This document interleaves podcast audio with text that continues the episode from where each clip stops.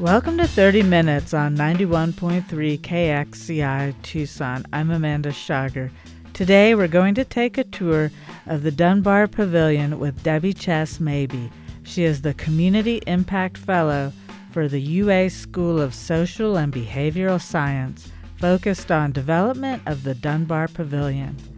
The Dunbar School was the first and only segregated school in Tucson established in 1912. The school was completed in January 1918 for the purpose of educating Tucson's African American students and named after Paul Laurence Dunbar, a renowned African American poet. The Dunbar Coalition Incorporated purchased the building from Tucson Unified School District in 1995 with a goal of renovating the school and converting it into an African American museum and cultural center. The Dunbar Pavilion is striving to become recognized as a beacon for social and cultural enlightenment, educating, preserving, and celebrating the rich history and culture of people of African descent, while stimulating community collaboration that captures and continues that legacy. Here is Debi Chess Mabie. So, the Dunbar School it was actually established in 1918, so we're, this is our centennial year of celebration. Um, what we're going to visit is two separate buildings. To the north, right here, is the original building that was built in 1918, which every African American child, every black child, in Tucson from the first grade to the ninth grade between 1918 and 1954 when the desegregation order, or maybe it was 1952, when the desegregation order came down from Arizona, went to that structure that we'll see over there. And so it has uh, this huge historic significance, as, as you know. Um, this side, the John Spring Junior High School that we're standing in now, was built in 1972. Um, and it was built to accommodate a shifting demographic given the desegregation order. Um, and so, what really happened under that desegregation order is that um, Latinos, uh, Mexican Americans were actually able, in the census, were able to classify themselves as white and so Latino students and black students were really the students that occupied, mainly occupied that school, and that was called desegregation. And so that's how that happened. So actually, let's go over to the original side first, and then we'll end up over here. So here we are. This is the structure that are talking about now. Of course, over the years, over 100 years, it's been added on to and, um, and um, some improvements have been made, but um, the classrooms still need to be built out. This is the space that housed, that was the school. Again, it was added on to a little bit um, over the years. This is one of the original classrooms here. And so what we're looking at on this side is building out these spaces, um, whether they be for artist studios, whether they be for nonprofits, whether they be, um, but these are classrooms that can be, yeah. And so over the years, back when um, Tucson was approving bonds and bond money, quite a bit of bond money went into preserving this space. So, like the roof got repaired and some of the bathrooms got built out, but these classroom spaces were left. That's, that's like the next phase of um, development in this side of the building. And so there's a basement in this room, in this side of the building. I think there are a total of nine classroom spaces because there's a basement down that has classroom spaces down here, and then you'll see the classrooms up here. Uh, that side over here, this space that when we first walked in that you saw all built, was to be um, an African American museum, um, research center. This space right here um, was designated to this space. But you know, like when you walk into spaces like these, and you realize you, you feel the souls of the folks that were here and i mean it's clearly a school look at this amazing i just love the tile and the light fixtures that they um, that they've replicated, um, have done you know accurate re- re- reproductions of the light fixtures, and it's just an incredible testament to what it, what you did to get educated. I guess you could say you know like like this space was um, was sacred. Let everyone know what's out back too. You Yes, showed us last and time. so there is a community garden, there is a basketball court, and there's a playground. I mean, this was a school. And so we'll walk over that way and you'll see it still has all of the elements of playground and there's a, a commercial kitchen that is associated with that side. But there was food service over on this side um, as well, but that's gone now. Um, we'll walk. Let me show you my favorite, my absolute favorite room in this building. And it actually has the science teacher's room.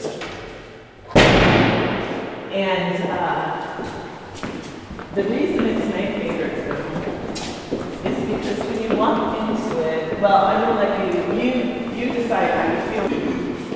So you can see in some of these classes, there's the original doors. There's this things, the little, you know, um, cubbies for the kids, that type of thing. That, that that's access to um, outside through that way, and then there's access to the basement and outside this way. But this room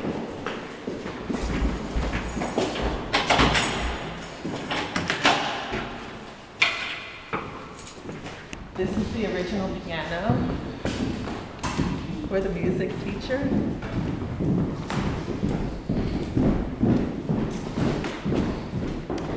And so you see the cubbies and the.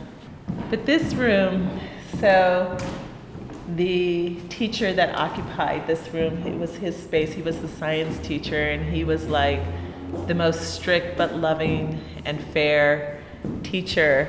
And when I hear that story, you know, um, segregation, one of the, the of course, in it, at its core, it was horrendous, right? I mean, but when you think about um, in a segregated school where all your teachers, every adult in your life, everybody in your life, their goal was to make sure that you could transcend all of that that was happening in the outer world and they loved you and they knew you and they knew your family.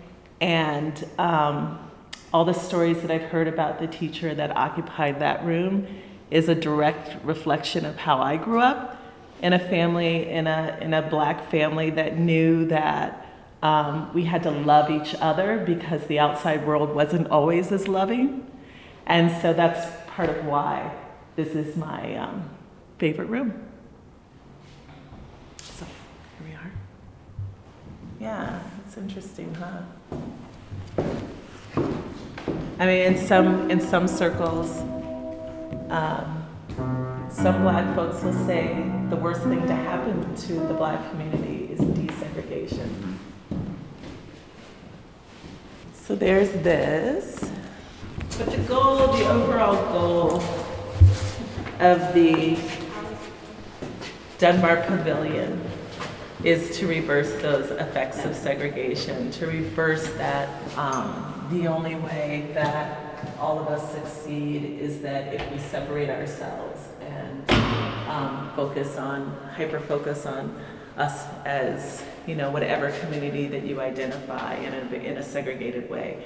So, this physical representation of segregation, the goal for us is to reverse the effects of that and to make this an open and inclusive place for everybody and for everything to, you know, to thrive in this community and in Tucson. And, and I believe, I'm, I'm not 100% sure, but I believe this space is the last physical representation or manifestation of segregation in our community in terms of black spaces that were that people were you know um, mandated legally mandated to attend and of course we have our black churches and we have our black social clubs um, but this physical building is the most um, as far as i know the most physical representation of that ideology. So that is also why it's so important that it not it remains standing, but not in a way that shames us or freezes us, but as a um, testament to what can happen when um, we take a stand when we decide that that's not that, that that's not who and what we are as a community and that we have the power to, to change that um, not tearing it down and building something new um, but keeping it standing because that in itself is an act of resiliency so this is the basement to go down, and you can see that there are classrooms here. And then this is, you can see there's the old water fountain. I love that little, that thing.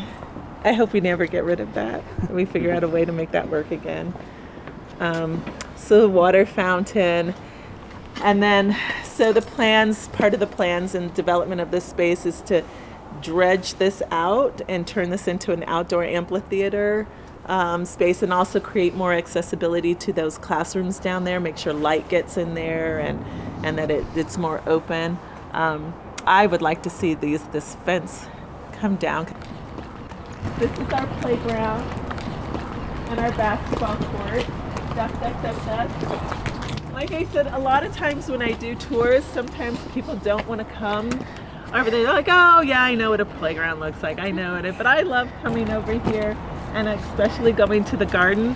We're working with the University of Arizona School and Community Garden Project and the Dunbar Neighborhood Association to be even more purposeful about the garden and what we plant there. So much like um, Mission Gardens has a heritage garden that kind of tracks food pathways of indigenous folks, we want to do the same thing about the African American community.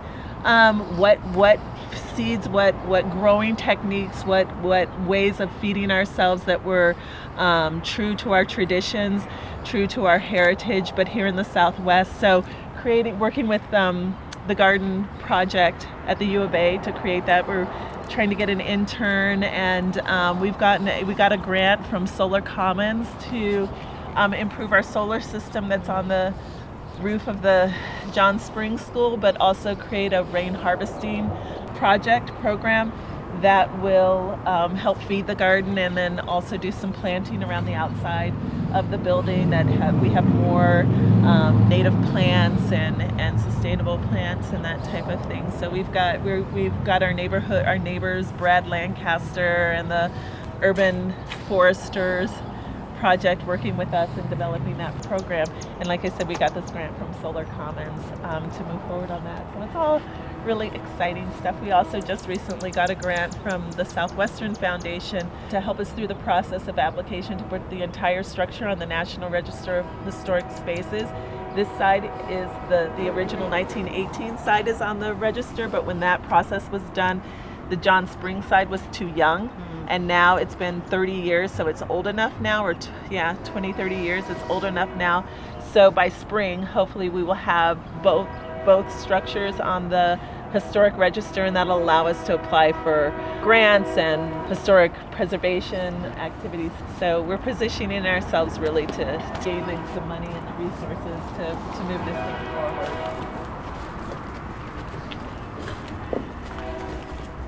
And then so that's our garden over here and then the playground structure. And so to have all of this space that you know the structure itself is you know somewhere between 50 to together 50 to 55 thousand square feet of space that can serve this not just the community but southern Arizona in a big way is quite a responsibility. So let's go over to the John Spring side. So here we have the John Springs side. You are listening to Debi Chess Mabie giving a tour of the Dunbar Pavilion on 30 Minutes, 91.3 KXCI Tucson. She's the Community Impact Fellow for the UA School of Social and Behavioral Science, focused on the development of the Dunbar Pavilion. Now, what we're about to see here is the commercial kitchen. So here we have our kitchen. Yet another gym that is underutilized. Yeah. So we're looking at, you know, marketing this a little more aggressively. We've had, we've been in conversations with the YW. They've got their foodie view um, program, and so we're going to start, you know, talking to them about how they can utilize this kitchen, food trucks um, that need commercial kitchen space to to prepare food. When we did some redevelopment, when we had bond money over 10 years ago, this was one of the areas that they invested in. Um, and so we're, we're looking at it to be a revenue source for us to help sustain the operations for the entirety of the project, just one of the many ways. So this would have been the cafeteria area um, of the school. It is now um, we rent this space out. The Tucson Black Film Club actually shows its movies here on our little screen. What we want to eventually move over to the auditorium, and you'll see that. But but we show in here. We set these up um, theater style. The chairs, move the tables out and chairs, and so we have a big screen that's over here on this side. And I love the involvement. I love the cross generational involvement. But it, being here has kind of helped me under, you know, take more a priority around some things. So Dunbar will umbrella the Tucson Black Film Mm. Club, so it's not its own little fledgling thing out there, and we can leverage some of our resources to further support that, what little resources we have. On the walls is a history of African Americans in southern Arizona from 1539 to 2004. This panels, these panels were up at the convention center, and so they, they need updating to extend past 2004, but they're beautiful kind of representation of who and what the black community was in Tucson. And so you see some of the pictures from the school, some of the pictures of students.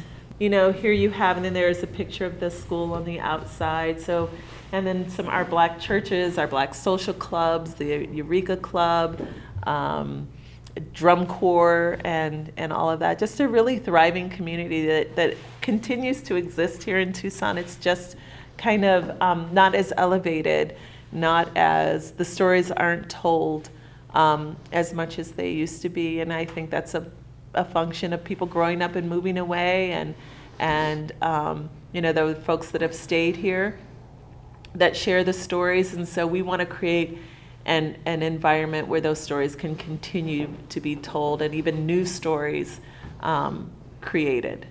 Uh, the Bro Brummel Club, which is about to be torn down if we don't save that space Oh, yeah. it just really sickens me that our first reaction to development or development means tear it down.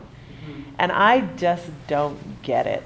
It's just interesting that in our psyche, in our narrative, that development and preservation seem to be at odds when in fact you would think that they're almost hand in hand if you want to preserve the integrity of a space um, of identity, of placemaking and place building. And Tucson is one of those places that we really talk about cultural identity, right? Cultural, that we really tout that as one of the assets of what it is to live in this community, but yet we're tearing down our significant cultural heritage structures. It's just it is that that's very there's speak those are two different antithetical notions to me. So, you know, with just a little creativity and a little, yeah, just a little creativity to repurpose those structures or adaptive, have a, have, with a lens of adaptive reuse of those spaces, that's,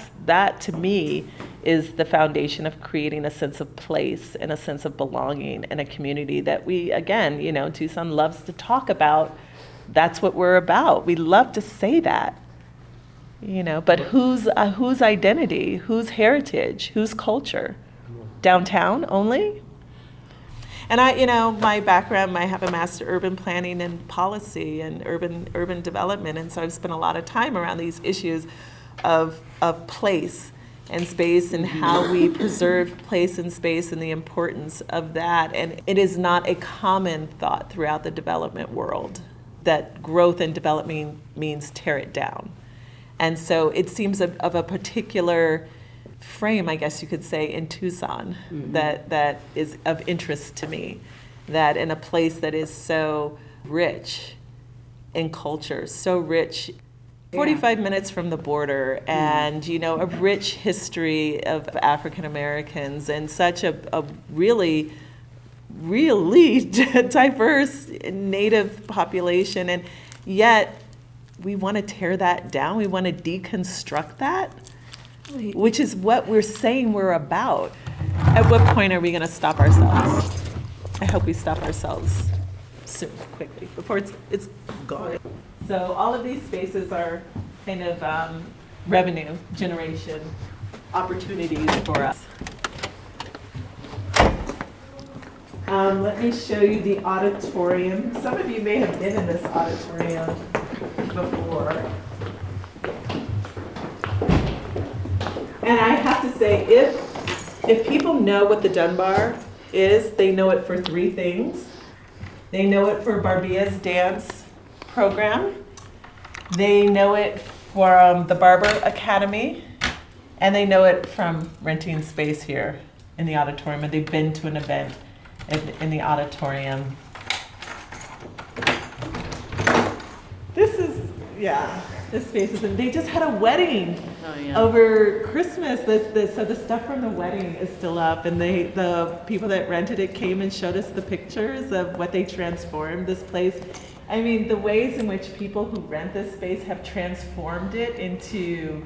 I mean, we've done quinceañeras and bat mitzvahs and 50th wedding anniversaries and dance parties, I mean, you name it. And the, the space just transforms to each of those things. We've got a lighting booth up there, they do, Terry, our property manager, and our the person that does the Tucson Slide Society, which if you've never, if you haven't done Tucson Slide, you have to do Tucson Slide. So I guess we're known for four things. It's awesome. So he, he does the sound and lighting and and all of that for events for people and um, for the Slide Society. So this is the auditorium. We're looking at transforming this to, you know, like taking the drapes down, letting more light in, shades. You know, it just needs freshened up. Barbea does her some of her dance shows in here and all of her dance shows in here. The, these are four up here. I'm about to show you four classrooms that are available to rent and have been redone. We rented a dollar a square foot, which is well below market, well below market. But what you are investing in is you, you have a ground floor opportunity to help create this center because every dollar that you pay in rent here goes back into the building and building out the other spaces and, and actualizing the, the vision of this becoming a fully animated, high quality, with all the technology, all of the accoutrement, all of the everything that a space needs to be to be a cultural center with access so to the entire community. So these spaces you're looking for long-term tenants? At least three years. Okay. That are willing to sign a three-year lease. That gives us a steady income, a predictable income that we can do long range planning, do long range financial planning. We are marketing to um, nonprofits, arts groups, groups that are looking for long term space. So, this is what it was, mm-hmm. and that's what it can be. And so, like I said, every dollar that comes in as, as rental revenue goes right back into this building and building out these remaining spaces so we can just keep that cycle going.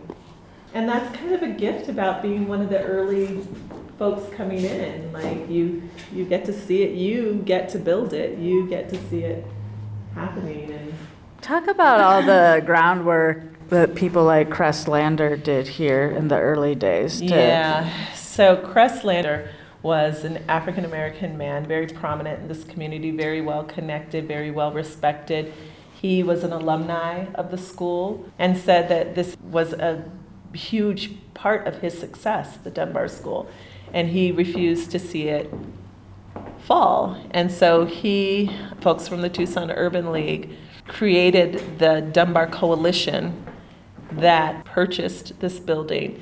And how they purchased the building was it was slated to be torn down by TUSD. So they got an assessment of the price of what it would have been to torn down to be torn down, and then the value of the building kind of came to a number that this is what it costs to tear it down. This is the value. Let's say it was five dollars. We'll pay you five dollars for it. And so the coalition bought it. And the coalition for the last 20 some years has been the volunteer group that's been Cress Lander, that's been Bar- Barbara Lewis, that's been Shirley Hockett, that's been these folks that just pure love has kept these doors open, has kept things running. Again, all volunteer. You know, that works up into a point. And they have laid a beautiful foundation for the work that's to be done. And they're still a really important part of the work that continues to be done, done although Cress passed away three years ago. And so there's even more of a push to continue his legacy because they're seeing that many of them will not be around in the next 15, 20 years. And it's been already 15, 20 years of work that's gotten it this far. And so their dedication to we want to see something happen in our lifetime after all these years of work. And so reading that report and saying, now's the time. If we don't do it, when? Mm-hmm. You know, um, was was a part of of the urgency in moving forward, and just the uh, the understanding, the deep, profound understanding of the importance of this place that transcends any data point any piece of what's the economic impact. Everybody wants to know the economic impact of any cultural endeavor.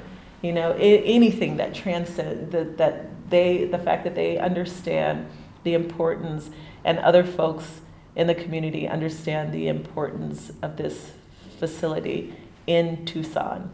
Um, has kind of been the wind in the sails of, of further development around it. So, really, my position is just on the shoulders of what they've already done, and my job is just to steward forward their vision. And it, it's it really is a privilege to do it. It it really is a privilege. You, I don't think in any other community, I would find the the level of love and respect, not just within the African community, but the larger community as a whole. Um, and I think that that is really what's going to to move this forward. And Tucson is so unique for me in all my experiences of working in communities and Chicago and so on. This, this time, this place, this space is really, really, really unique. We'll have to leave it there. You are listening to Debi Chess Mabie conducting a tour of the Dunbar Pavilion on 30 Minutes, 91.3 KXCI Tucson. She's a Community Impact Fellow for the UA School of Social and Behavioral Science, focused on development of the Dunbar Pavilion. The Dunbar School was the first and only segregated school in Tucson established in 1912. Currently, many spaces are available to rent. More information is available at the dunbarproject.org. Thank you for listening to 30 Minutes on 91.3 KXCI Tucson. I'm Amanda Schager. You can find this and other recent programs on the 30 Minutes program page at kxci.org.